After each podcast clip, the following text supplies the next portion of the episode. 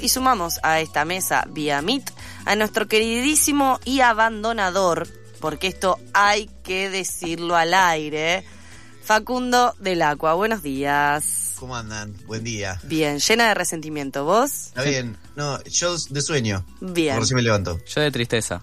Bueno, Toto, pero Está. Toto triste. Yo voy a tener que seguir la vida con Toto triste, Facundo, porque vos eh, estás de salida.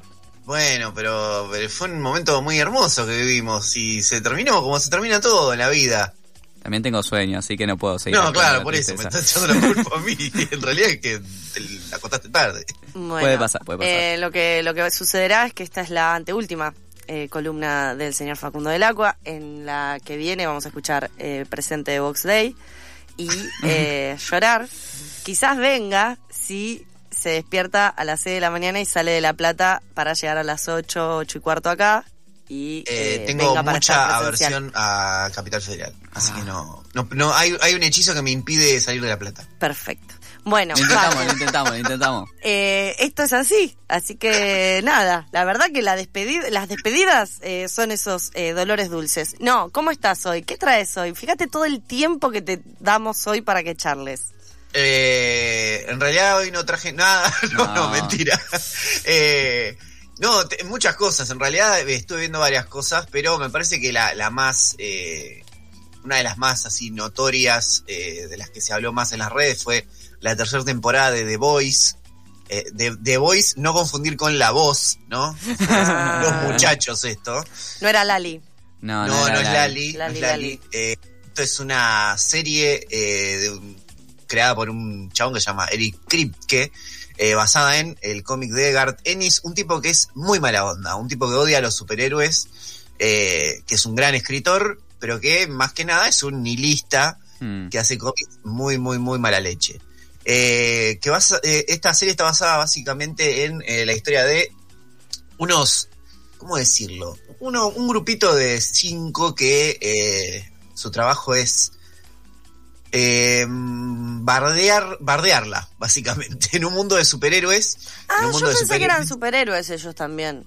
Eh, No, no, No, no. la vi, no la vi, solo hablo de, de no, sinopsis. son gente No, no. que busca matar a la Liga de la Justicia. Ah, entiendo. me reanoto. Claro. Me Ellos lo que hacen, en realidad eh, no siempre se dedican a matar, pero como que los tienen ahí justitos, ¿viste? A los superhéroes. es un- lo que pasa es que es un mundo donde los superhéroes no son eh, los superhéroes que nosotros estamos acostumbrados, que Superman es como eh, el baluarte de la justicia Y la buena onda, y es un claro. tipo amoroso. No, no, no. Eh, acá Superman es una mierda. Eh, Se le subieron los humos. Claro, Su- Superman es, eh, no sé, es, eh, picheto, ¿me entendés? Con capa.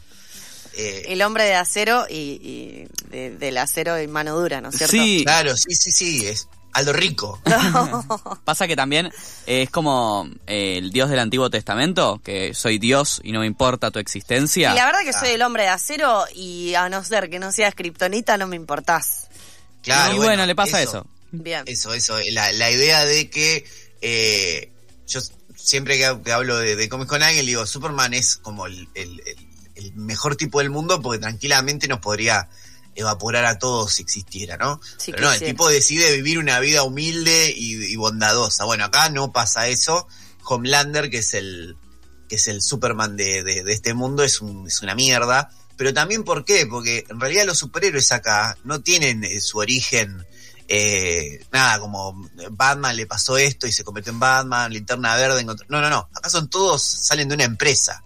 Hay una empresa multinacional que tiene como el suero para, para darle poderes a la gente y, y los, los- bueno, no voy a contarlo porque para el que no Mm. la vio, pero de alguna forma logró eh, inyectárselo a, a gente que empezó a tener poderes y estos chabones van y dicen, ah, tenés poderes, bueno, vení que nosotros te, eh, te entrenamos y terminan siendo todos soldaditos de una empresa multinacional. Como que, como si los, o sea, como si la existe policía y todo esto en este mundo. Sí, pero, pero pelota. O sea, tenemos el poder coercitivo del Estado y después la privatización de la fuerza que está a través de esta multinacional que entrena a sus soldaditos que son superhéroes. sí, que funciona Bueno. más que como una milicia privada, funciona como Disney. O sea, la nada tiene todos Pero te cagan a tiros. Te pueden cagar a tiros, pero son A tiros superhéroes. no, a... Claro. Te tira un rayo. Ay, Claro, te puede- un rayo. te tiran un rayo, pero además es como que son superestrellas de cine. Son, o sea, Superman es eh, Brad Pitt, más Sí, sí, Dios, ya lo era. más. Bueno, Eh, me parece que está bien esta premisa, Eu. Porque si Está Superman existiera, sería tortillera. No, si Superman existiera, sería Brad Pitt.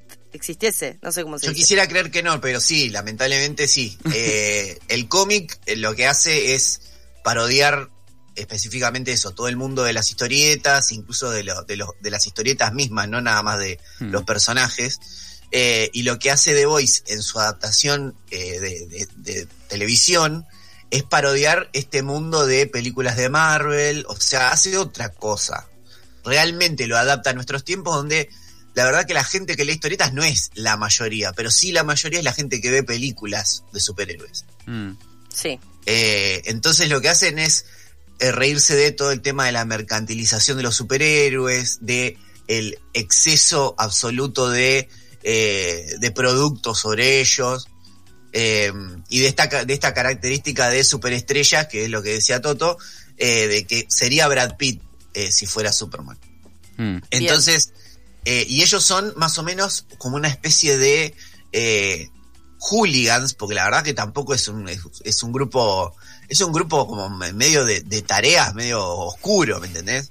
Eh, su- subvencionado por el gobierno encima. O sea, el gobierno le dice, mira, acá los superhéroes son todos tantos privatizados. Fíjate si me ah, podés estos buscar- son eh, paraestatales.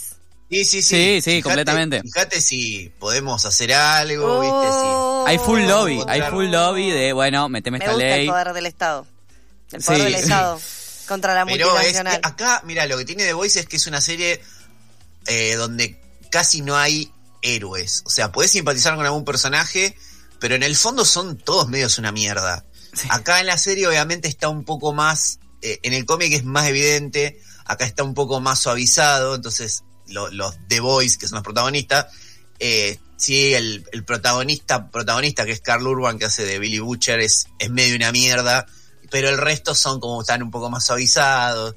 Hay un personaje que es, eh, que es una, que es la única mina del, del grupo que se llama, en el cómic se llama la hembra de las especies, o sea, no tiene nombre. Ah, es la- Porque es una especie de perro rabioso que los, los sueltan y la, y la mina hace desastre, pues la más fuerte de todos. Acá ya le pusieron nombre, tiene medio una relación amorosa con otro. Y en el cómic no, en el cómic es un perro. Ah, mira. No sabía. Eh, entonces, claro, sí, el cómic es como muchísimo más oscuro. Eh, ¿Dónde ahora la- entra el tema de las relaciones homosexuales y todo esto que tiene esta serie también?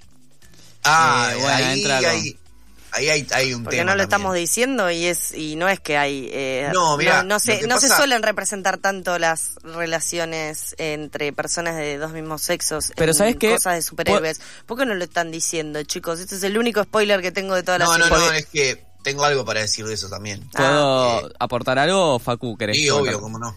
Pensalo que justamente el hecho de que se haga público eso lo problematizan por cómo se hace Eh, y cómo se trata la situación. Y se te cagan de risa de eso un poco también. ¿eh? La serie, Sí, bien, anotado. Sí, lo que tiene, lo, por, por ejemplo, lo que tiene el cómic es que Gar Dennis es un escritor que se podría decir que es, yo no sé si es, no es homofóbico, pero Le es medio palo. complicado. Yo, mis amigos que son muy fans de, de, de- de cómics son gays, no les cabe mucho Gar Dennis. Ahí Eh, es más un autor para tipo cis, heterosexual, blanco. Eh, pero el cómic, pero la serie, perdón, como decía Toto, es muy inteligente en esto y agarra. Hay un personaje, por ejemplo, que es una, una mina lesbiana y le dice: Bueno, está bien, vos sos lesbiana, vas a salir, bueno, hacemos todo un producto alrededor de que vos salís. Entonces con- construyen eh, eh, todo, todo ese contenido LGBT en eh, un producto más. claro. Bien. Entonces está, está muy bueno cómo eh, se burlan de todo. La verdad que la última temporada se burla del progresismo, se burla de eh, la derecha, se burla absolutamente de cualquier cosa. No te digo al nivel de lo que lo hace Atlanta, que es como una serie que se burla absolutamente de todo y lo hace todo muy bien, pero le sale bastante, le sale bastante. Sí, Bien. mismo lo que pasa es que ella dice, che, no soy lesbiana, soy bisexual, y le dicen, no, no, no, no, es más simple decir que sos lesbiana. Ay, Claro, pobre. vende mejor, vende mejor. Pobre. No, no, no. Est- Está, la verdad que está, está muy bien de hoy. Me parece que En, los, eh, en esta última temporada decae un poquito en los últimos capítulos, pero es una serie muy rara, es una serie que no tendría que existir, o sea, el, el nivel de, de violencia y de crítica que tiene, pero que es muy necesaria porque vivimos en un mundo hiper contaminado ahora por Disney, por Marvel y por todas esas versiones edulcoradas de, de- de cosas de cómic que existen ahora. Eh, entonces está bueno que haya algún tipo de crítica y The Voice eh, me parece que cumple bastante con ese rol. ¿Quién la hace? ¿Dónde se puede ver? Esto se puede ver por Prime Video. Bien. ¿Por qué? Amazon. Sí, no sé por qué lo saca Jeff Bezos y dice, sí, míralo. Creo que por fetiche personal. Sí, yo creo sí. pala, es, una ironía total. O sea, sea, es una ironía claro. total que Amazon saque una serie criticando a las grandes corporaciones. Tal cual.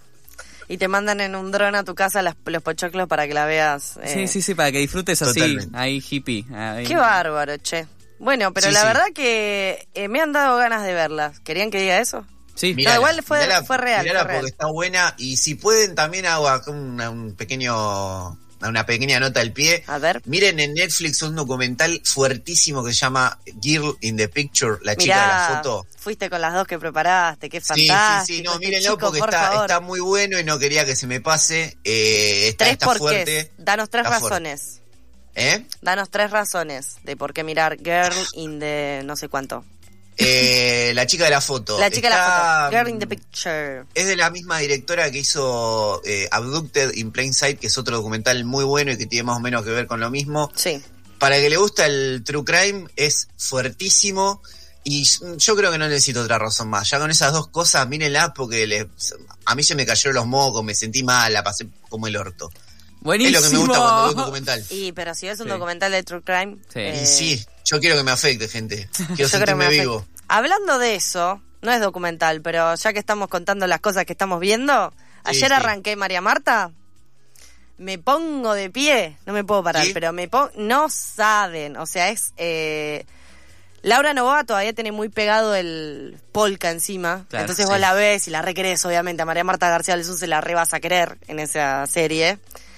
Pero eh, Carrascosa, no, no, no, no, no, la construcción de los personajes es muy buena y HBO todo lo que hace lo hace bien para mí. Sí, totalmente. Sí. Bueno, eh, si la voy a ver y si me flasha, capaz que la charlamos el lunes que viene. De una, yo vi dos Le dejo, un capítulos dato, le dejo un dato, mi abuelo era muy parecido a Carrascosa. No, oh, Bueno. wow. Una vez lo frenaron en una No. estación de servicio y le dijeron, ¿usted es Carrascosa? No, señor, yo le, le mostré el documento, todo. No. Terrible. Bueno, Bueno. Facu, A mí se me caen los mocos de que te vayas, Facu. Realmente No, me bueno, deja muy no triste. quiero Está llorar, está- llorando Toto. recién, no quiero llorar. está llorando Toto, está, Está bien, llorando está bien. Eh, vos viste lo que es, o sea, porque Toto es pequeño y se encariñó y ahora, No, no.